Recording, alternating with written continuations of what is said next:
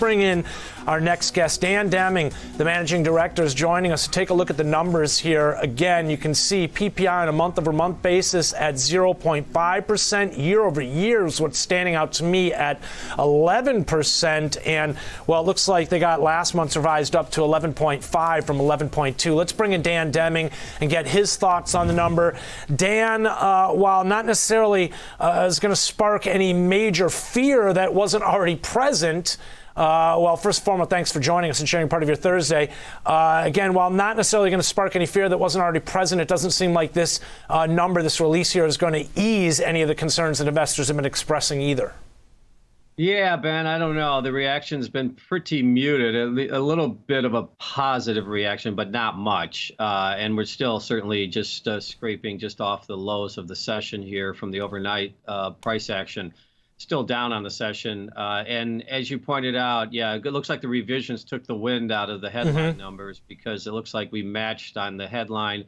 Looks like the core came in two tenths under the expectations, but the revisions are probably having a significant impact on uh, the fact that you know we're not seeing a better reaction, and uh, so I don't know. We'll see how it plays out, Ben. You know, certainly the market's just been uh, very reactive to uh, various themes uh, throughout the last couple of days, with uh, all the inflation data coming out, and certainly disappointment yesterday, and and just the, the continued pressure in the markets as well, as we're seeing. You know, not only in the equity markets, but also various other parts of the market, just some uh, you know, outsized moves in reaction to just the reallocation of, of funds across various asset classes uh, continued pressures, and I want to talk about those continued pressures in just a minute because uh, one of those being jobless claims, which actually inched up a little bit as well. But Dan, where does this put us in terms of, uh, you know, there's a lot of effort in terms of defining this peak inflation moment or occurrence. it just doesn't seem to have really happened yet.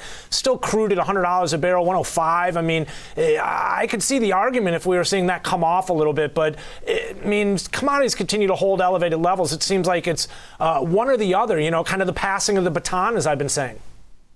It is right now, yeah, and it's not, you know, it's not, it's, I don't even know, you know, a lot of, of market observers, I'm not even sure that you know what to wish for right now as far as, you know, what's the best case scenario to try to get some, uh, you know, get reduce the volatility, I suppose, and then find some uh, stability in the markets. And and and you're right, Ben, because you're certainly seeing the commodity markets holding up relatively well. And um, yet the interesting dynamic today is, and well, yesterday, but more so even today, is the bond market. Uh, you know, we're finally, I guess, in some way, shape, or form, seeing that reaction of that safe haven type of play. We're seeing money certainly flowing in the treasuries here the last couple of days, pushing. And I'll, I just took a quick look at the yield curve. Basically, outside of the 20 year, which trades at a premium anyway, I mean, you're looking at all the yields below 3% now. Even the 30 years back below 3%. So, a big adjustment there. And that basically indicates that the market's now anticipating even a higher probability of some type of economic slowing here. Uh, and I think that that's playing into why we're seeing this reaction in the bond market. But uh, with commodities and some of the inflation data still holding up there pretty high, yeah. I mean, I don't know. It's uh, it still it doesn't appear that it's necessarily reached the peak yet.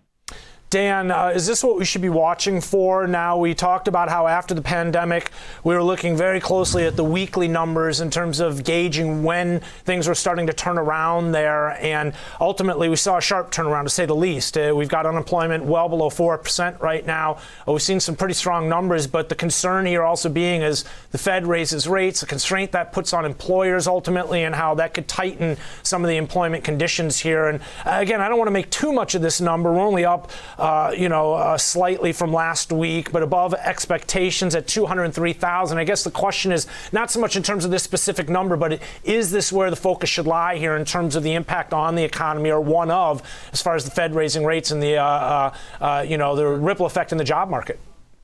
Well, I, yeah, Ben, I think for sure that you got to keep an eye on that number because uh, the Fed has made it very clear that you know they feel that that that mandate has been met, mm-hmm. and so therefore they can be much more aggressive in fighting inflation as long as the job market continues to show that it's very strong. And and when the metrics that they're you know using, it, it does show a very strong labor market, and there is a you know significant amount of job openings still and unfilled positions and wages are going up and that's another big part of why we're seeing this pricing pressure i think uh, continuing to be, uh, you know, certainly a concern as far as the, the wage inflation that the market's experiencing. So, yeah, those those things are, you know, continue to um, be a little, bit a little conundrum actually, Ben, because you know we do see certainly the job market does look like it's very strong, and there are a lot of openings and unfilled positions.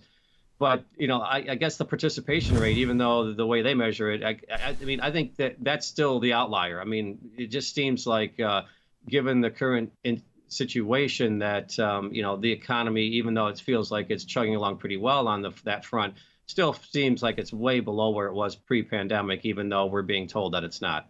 Yeah, and and possibly a reflection of that, and maybe even a reflection of some of in investors' concerns and unease about the indices selling off. You got a strong move up in the U.S. dollar recently. Uh, we've seen the Chinese yuan, which has come off uh, um, recently more than one percent, a large move. We saw the Hong Kong Monetary Authority step in and uh, intervene to defend uh, their peg. I think it was the first time that we've seen that happen in three years. Uh, talk to us about some of the strength we've seen in the U.S. dollar as of recent. Again, another new multi-year high this morning.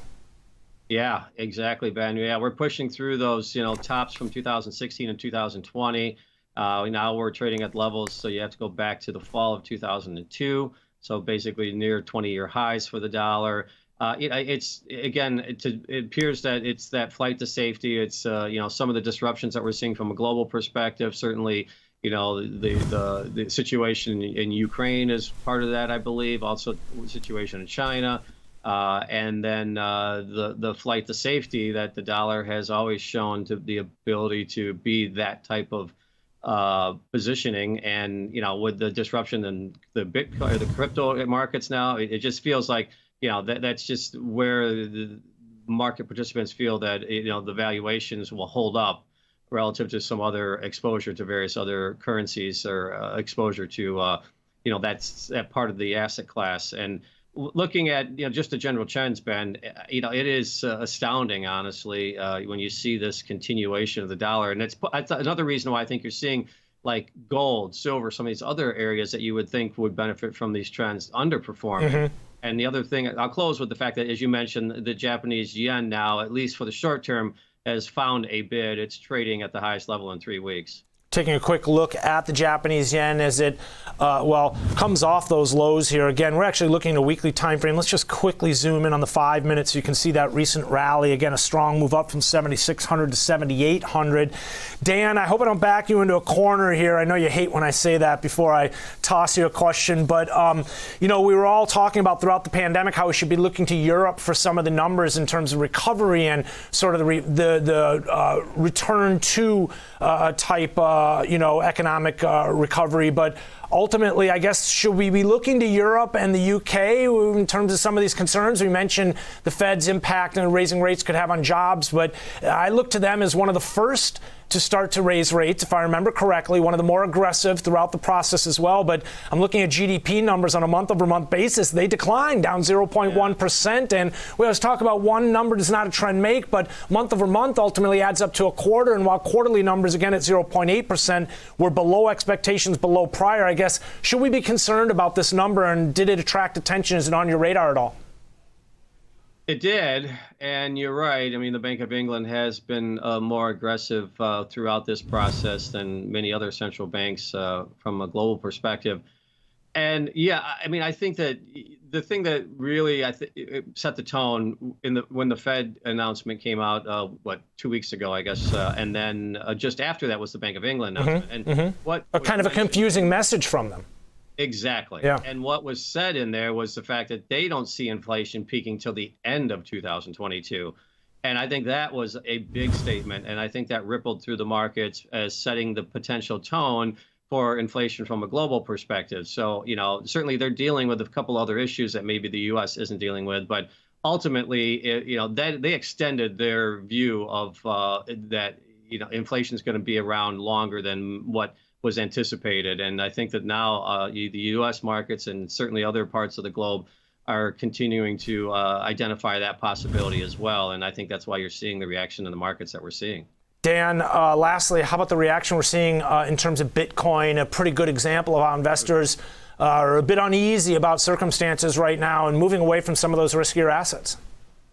Yeah, yeah. There, there's uh, some significant fallout right now, Ben, and uh, you know, I guess uh, you know, we've seen this before in mm-hmm. other areas of the market uh, as they continue to evolve into you know what would potentially be a viable type of uh, store value, I guess. Uh, but yeah, these are some of the growth pains that you know a new technology like this has to go through. I mean, it's probably not too dissimilar to what we're seeing in, in the tech world as a whole when we see these big uh, shakeouts, you know, periodically when things get a little too frothy. And uh, you know, I think ultimately you'll find you know some of the the stronger currencies or and or cryptocurrencies, you know, will probably come out of this stronger on the other side, is what I'm trying to say. But going through it, you know, it, it's dragging down everything, and some of the uh, perimeter type of plays mm-hmm. that the market was trying to gauge the interest in I mean, some of those are certainly going to not survive. They're just they, they're not going to.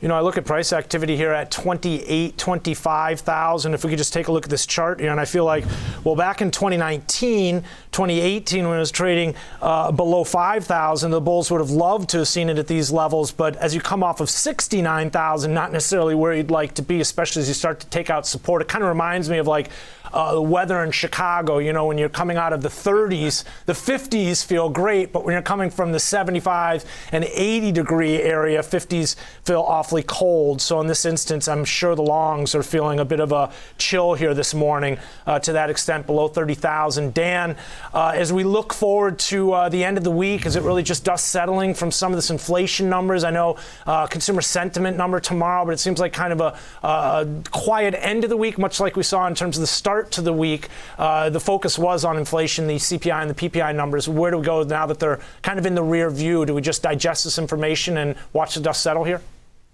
Yeah, Ben. You know, there's, I mean, there's other items out there and other themes that I think that will continue to uh, impact the market as well, even without the data points necessarily being, you know, the the, the focus. The focus the last couple days has been those, but as we move through the session, there's other things to focus on and yeah, the general trends have just been, you know, very disheartening, I guess, if you're looking for any type of stabilization. And uh, the fact that we continue to probe to new lows here on most of the major averages, uh, you know, uh, we still haven't determined any type of short-term bottom to this point. You know, and I know that there's a lot of bearish sentiment out there, and there's a lot of mixed signals as far as you know, are we near the bottom or not? Uh, so the uncertainty is going to continue to persist. Uh, you know, we're seeing quite a swing in the treasury markets here the last couple mm-hmm. of days. That's the one thing I'm watching mm-hmm. very closely now, Ben, because that that's for the first time we're seeing a, you know a significant shift here during this repricing of assets and. Uh, and even with the inflation data now, I mean, is it being interpreted that we did reach the peak here in mm-hmm. the last couple of days, or is it because of just the safe haven play, or that the you know the economy is going to slow so significantly? The market's starting to price that in. So there's just a lot of moving parts, and that's the area that I'm really focused on because you would think that if rates have come down like they have, that at some point the market would find some stabilization, either because that's a capitulation type of move, or because you know now the uh, the concerns about higher yields are coming at least out of the market temporarily, and that would te- theoretically be, I think, a, a harbinger for some type of upside price action in the equity markets at some point. Well, I'm going to vote uh, in terms of the safe haven play because, again, you've got the indices which continue lower. We haven't seen that relief rally as rates have come off, as you mentioned uh, earlier in the discussion, back below 3%. We've got some situations playing out here in terms of China. I'm sure you saw overnight that Sunac with the uh, developers there having an issue making missing payments, and uh, this 75 versus 50 point debate is still out there. Hong Kong, the Monetary Authority. I mean, there's a lot going on to say the least here. Dan, appreciate you joining us here. Great break breakdown as we look at the uh, data this morning, the PPI, the jobless claims market reaction to, and an overall discussion in terms of a very busy week for investors and traders. Dan Deming, the managing director at KKM Financial.